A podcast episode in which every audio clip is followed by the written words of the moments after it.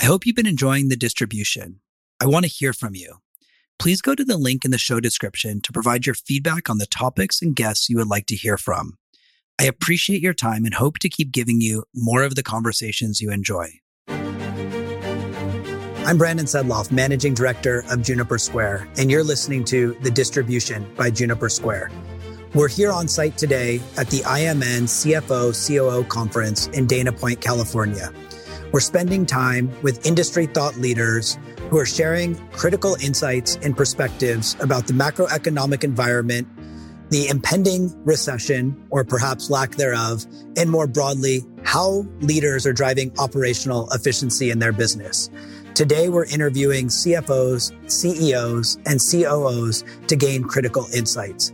I hope you enjoy this episode of The Distribution by Juniper Square and learn as much as I have. Eddie, thanks for joining me. Nice to see you again. Great to see you. Yeah. yeah. So here we are. We're at the IMN CFO conference. It's May 2nd of 2023. What are you hearing? What's on your mind? What have you learned today so far? Gosh, you know what? It's terrific. First of all, you know, anytime that you can actually gather up and and kind of have a conversation with your peers, it's just a terrific outcome because no matter what happens, you're you're learning something, and if you're not learning, you you, you know what you, you're dead, right? This particular conference is very interesting because it's the COO and CFO conference. And I'm a, a CEO, but from time to time, I sort of feel like I'm not getting enough of the in the weeds from my competitors and peer companies. Right. So today I've spent a lot of, a lot of my energy kind of meeting with folks and, and having some dialogue around some of the day to day business operations, which I'm actually w- well versed in in my own company. I'm not, I'm not a, you know, in the clouds type CEO. I'm, I'm in the weeds myself. And so it's important that I understand what other folks are going through. And there's misery and loves company kind of idea, you know, at the same time, you know, one of the things that I've kind of landed on is, well, if all of us in this sector are grappling with the same challenges, number one, doesn't feel so lonely. And number two, it allows us maybe a little bit more freedom to solve the things that we can focus on. You know, we're not going to solve the debt market crisis overnight, but we might be able to solve some of the business operations issues or some of the financial reporting issues that certain groups are feeling or, you know, the investor relations issues that certain folks are feeling. With that, we're able to actually hone in a little bit more of where the problems that we can actually make an impact on solving. So, in your opinion, what are some of the problems that you think we can focus on now that we've established that a lot of us are suffering from the same set of problems and challenges in our business and it doesn't feel so lonely once you start talking candidly with your peers? Yeah, well, it's I think, you know, what it boils down to is communication. When people stop communicating or they start hiding in their offices or they're hiding, you know, under their desks or wherever they're hiding, they're not talking and they're not communicating and they're not communicating with their investors or their joint venture partners or their lenders. I mean, you know, eh, the, the day you stop that's open communication and a culture of communicating, you, you may as well throw in the towel. This sort of time that we're in right now is, it's not for the faint of heart. It's not for the inexperienced and it's not for the folks who like to keep to themselves and try to, you know, put on a happy face and it's all good. Everything is good. Everything is great. Everything's not great. We got a lot of real serious issues, some of which we're going to be able to work on and some of which are out of our control. You know, the you know, the interest rate problem is going to be the interest rate problem. Whatever that is, whatever that leads to is something that the industry is going to have to contend with. Yeah. And I mean, we can't control what the Fed's going to do with interest rates. Are they going to raise them? Are they going to hold them? How much longer? But I think one thing that I've heard a lot of talk about today at this conference in particular is the importance of relationships, right? So in relationships with your investor, give good news fast, bad news faster, but also the relationship with your lenders. What are you seeing, you know, as you talk to lenders that you've worked with, you know, do, are the relationships paying off or is there some flexibility there? Or do you think they will if you haven't had to test it yet? Or kind of what's your sense? Yeah, I think, I think that always relationships always matter. And I think that behavior matters. You know, if you're the type of person that wants to, again, hide under a rock or start hiding the ball, that's going to come back to haunt you at some point. Our lenders, we have terrific relationships with them. There's not a heck of a lot we can do about some of the deals. You know, if you've got a bridge loan that's been, you know, whatever securitized nine times till Friday, eh, there's not a lot you can do about right. it. The servicer is not going to make a special exception because you went to coffee or played golf with them. That's not going to happen. Right. But the transparency and the honesty and the integrity that comes through.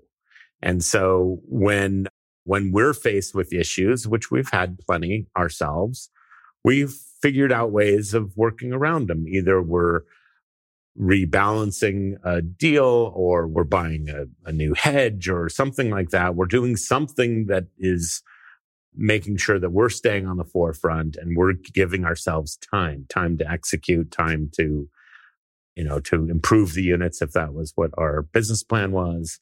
And really it's, it's all about trying to maintain that, that transparency and the, and the communication line.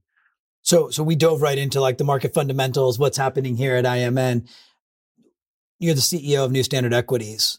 Tell us a little bit about New Standard Equities so we have a framing for this conversation. Oh, yeah, terrific. Yeah, sorry, we just jumped in. That's okay. You uh, know, uh, you know, we, excited know, about I've what known we're you hearing. for so long yeah, that it's like, yeah, it's like buddies. I appreciate that. Actually, so New Standard Equities, for those of you who don't know, we're about um, a 13 year old firm. We've developed our processes and procedures out of sort of best in class uh, learnings from all of the various large institutional type operators that are out there, household names. And we've put together an investments team and an asset management team alongside a property management team, fully homegrown. And we truly deliver a best in class you know, operating experience for our residents as well as hopefully return wise for our investors. We take a lot of pride in what we do. We aren't for everyone. We, we invest exclusively on the West Coast. So we're big believers in the knowledge economy in greater Seattle and the Bay Area and Southern California, um, Inland Empire. We've got some nice assets. We're very much in tune with the West Coast and what's going on. Despite the political challenges of the West Coast, we still have a vibrant workforce. We've got a really high income earner in terms of our resident profile.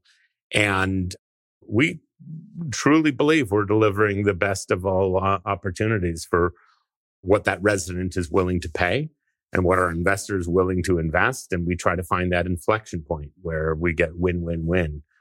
And hopefully, if we're doing that, if we're doing our job correctly in any market, we're going to end up doing pretty well.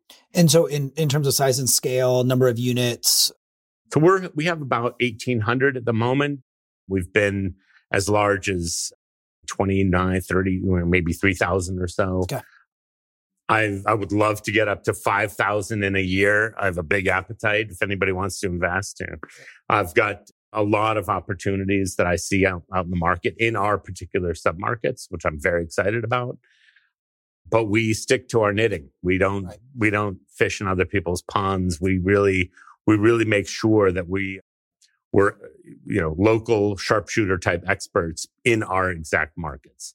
So with that investment discipline, uh, we're not going to fit everybody's appetite. Some investors come to us and say, "Hey, we can't do California. We don't. We don't like the politics. we don't like the whatever you know, whatever the the du jour sort of reasoning is." But there are plenty that understand the the supply and demand dynamics here and the uh, the the impossible supply problem that we have here, impossible to fix. Yeah. Given everything that we know about.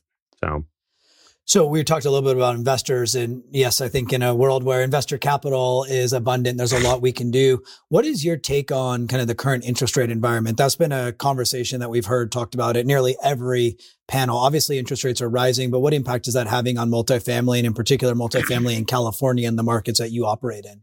Yeah. So great question. It's a great topic.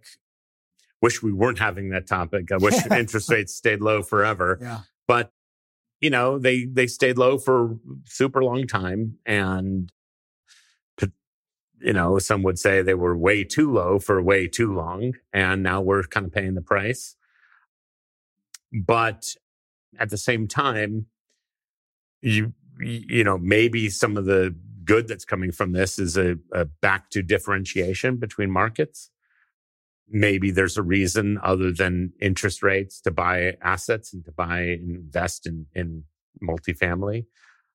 Maybe you're really following along in the tech space, for instance, and you're you believe that Silicon Valley is still the you know the mothership of all tech innovation in the in the world. And if you do believe that, maybe maybe buying a, a multifamily asset in that market is a great idea. I particularly think yes, that's where you want to go.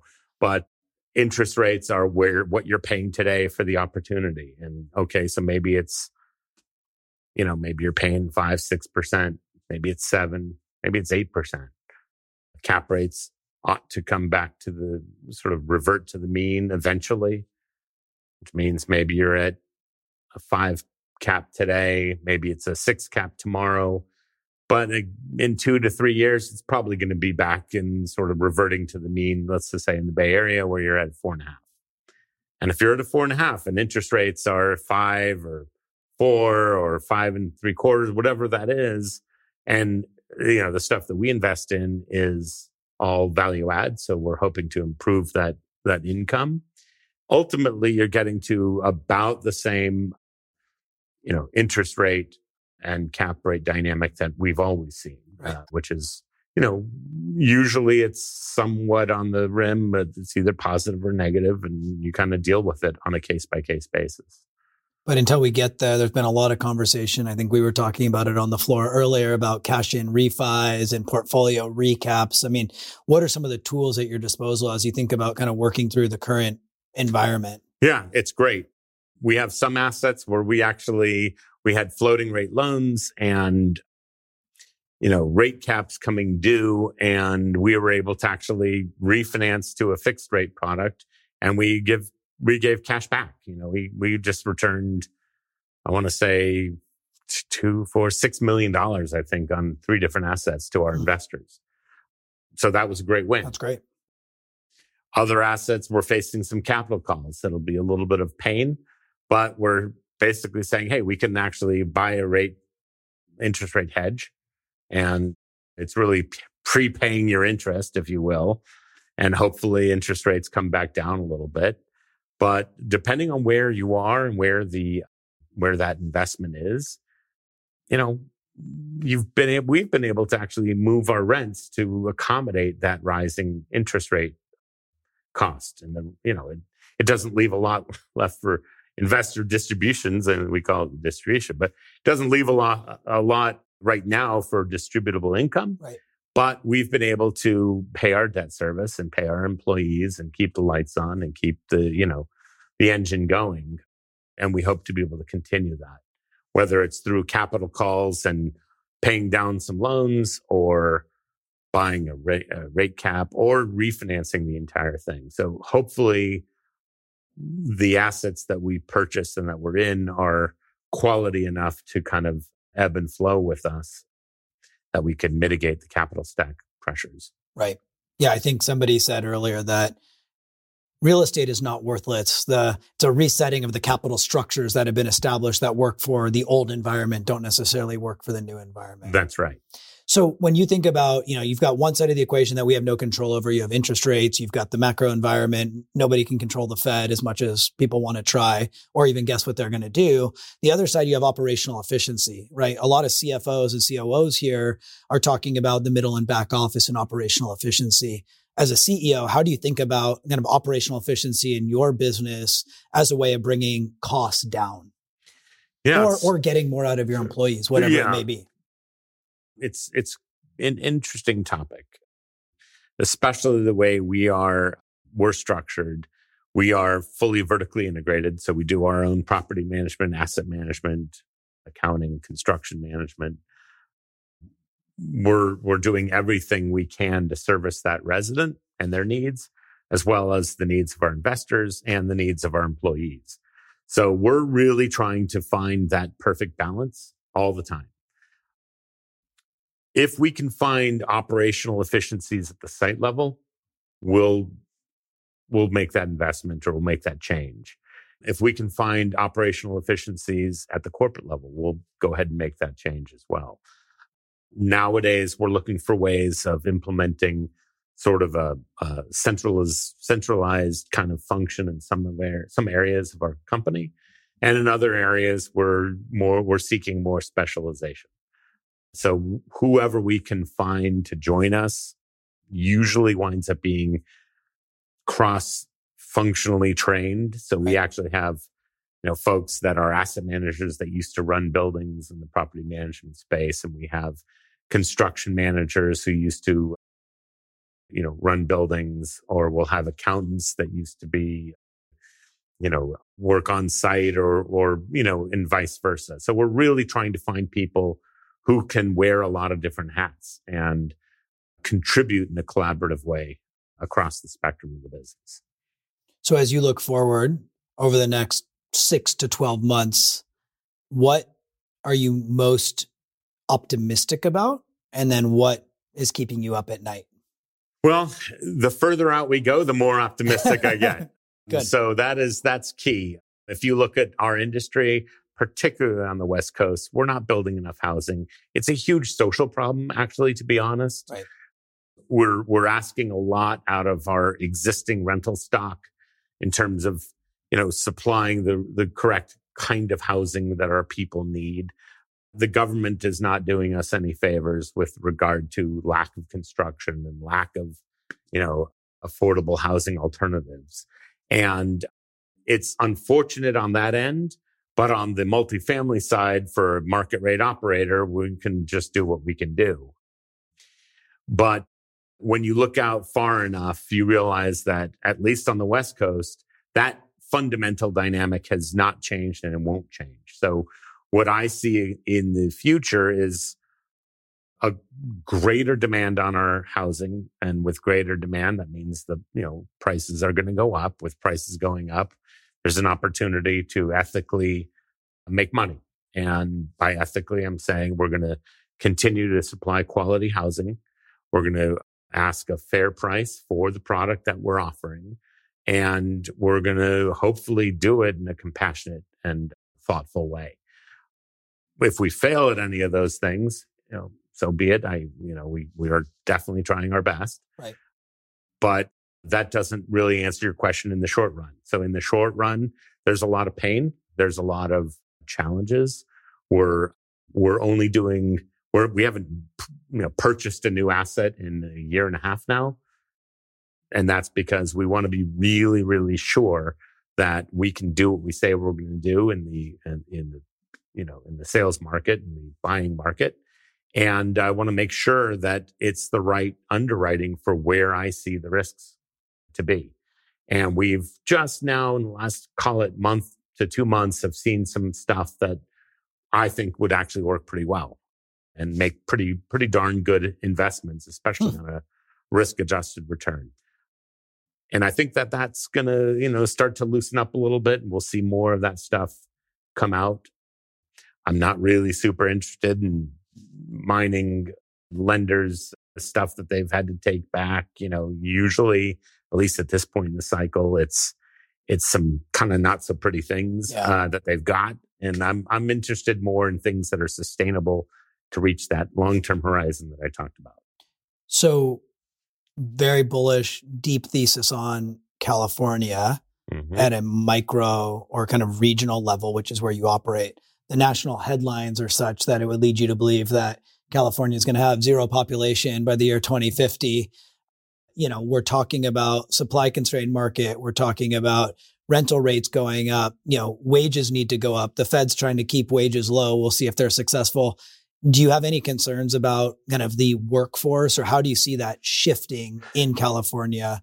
You know, it's compounded by, you know, COVID to current macro.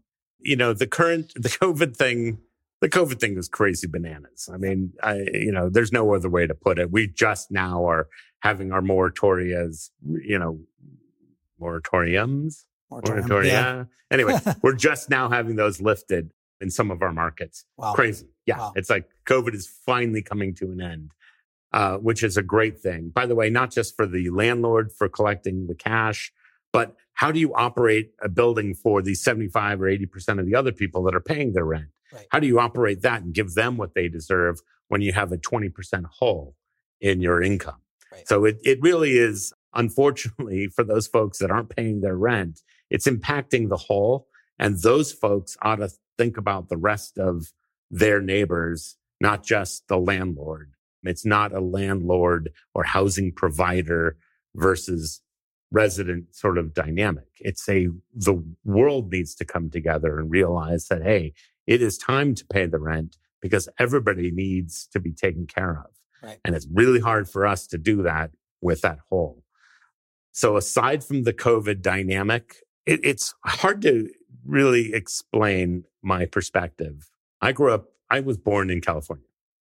I think, you know, and I'm of, now I get to say I'm of at a certain age, but I've been hearing about California falling into the ocean literally since the 70s, you know, so every, you know, even I think it was Superman, the movie, you know, they were, they, a nuclear bomb was going to hit the San Andreas and knock off half the state. So California is not falling into the ocean. We have our issues. We have some problems, but we have the greatest economy. Literally, I think we're the number five in the entire world. Right. Even people talking about leaving, like, oh, people left. It's like they didn't really leave. if you look at the Bay Area population where you guys are, Shifted. it shifted, but the Bay Area actually expanded from 2019 to 2023. So through COVID, through the remote working and all that, and through the exodus out of San Francisco and now back to the work, it's actually expanded. So we have more people living in the Bay Area than literally ever before. And that sort of dynamic exists across the spectrum in our major metropolitan areas. And so, yes, we have some move outs and we have some shifting and whatnot, but California is a huge state. Yeah. And it, you, you, unfortunately, there's a lot of traffic. We can't, we don't, we haven't felt anybody, you know, socially or, or, or, you know, comfort wise in our cars. Like, oh, good. Now, now we're like empty. We're not empty. No, we're, we're roads packed. are full. Yeah. Well, roads are full. Yeah, you know, it too. restaurants are full. It's impossible. It's, everybody's doing pretty darn well here. I shouldn't say everybody. You know, uh, we're we're doing well, and we're going to continue to do well. Um, it's just a challenge. It's Yeah. a challenge, but it's we've seen it before, and we will continue to mitigate those challenges the best we can. And when you know folks are going out in other parts of the country, they love to talk about California this or uh, you know it's bad stuff, blah blah blah. Everybody has their issues. It's everybody has some, whether it's the cost of you know your real estate taxes in Texas or your insurance in Florida. You, you know, you, everybody has problems. Everybody's got issues, unforeseen, and you just got to become the market expert in your area, and you can mitigate the lion's share of those risks. So I know we're almost up on time here, but in closing, any predictions that you have for 2024? I know it seems a ways off. We're sitting here in May, but what does 2024 look like? I think we're going to have a little bit of a recession at the end of this year. I think it's going to last eight months or so into middle of 24, maybe toward the end of 24, and we're going to come out of this. And by 2025, we're going to all wish we had bought in 2023. My goal and my role as a CEO of a multifamily investment company is to explain to investors that now's the time to, to move. Now's the time to refinance, acquire, do whatever we can at cap rates that feel pretty fair right now. When you look back at this year, at this point in time in 2025, everybody's going to wish they were us buying whatever they possibly could because 2025 is going to be a banner, banner year. Well, on that note of optimism, Eddie, thanks so much for joining me. Yeah, I appreciate it. It's great to see you as always. I'll let you get back out there. All right. Take care. Take care. Thank you. Bye bye. I'm Brandon Sedloff, Managing Director of Juniper Square, and you've been listening to the distribution by Juniper Square. We've been coming to you from the IMN CFO COO conference in Dana Point, California in May of 2023. Over the course of the last few days, we've had the opportunity to learn from industry leaders and get their perspectives on what's happening in the market around interest rates, the recession, and how to build operational efficiency and resilience into the markets. A few of the takeaways that I've observed are that number one, real estate still remains fundamentally a people business and your relationships with investors and your lenders matter. Do the right thing. Second, we are a very optimistic bunch. And by and large, most people believe that things will get better. It's only a matter of time. And lastly, we need to remember that real estate fulfills a critical need in society to be the place where people live, people work, and people play. So while the macro environment remains uncertain and nobody can control what the Fed is going to do, the outlook for commercial real estate remains bright. And for those firms who are focused on the fundamentals of asset management, driving operational efficiency, focusing on their core competencies, they will survive, they will thrive, and together the industry will emerge stronger than ever before. Thank you for joining me and listening to the distribution by Juniper Square. If you want to follow along, you can follow me on LinkedIn under LinkedIn forward slash B Sedloff or on Twitter at B Sedloff.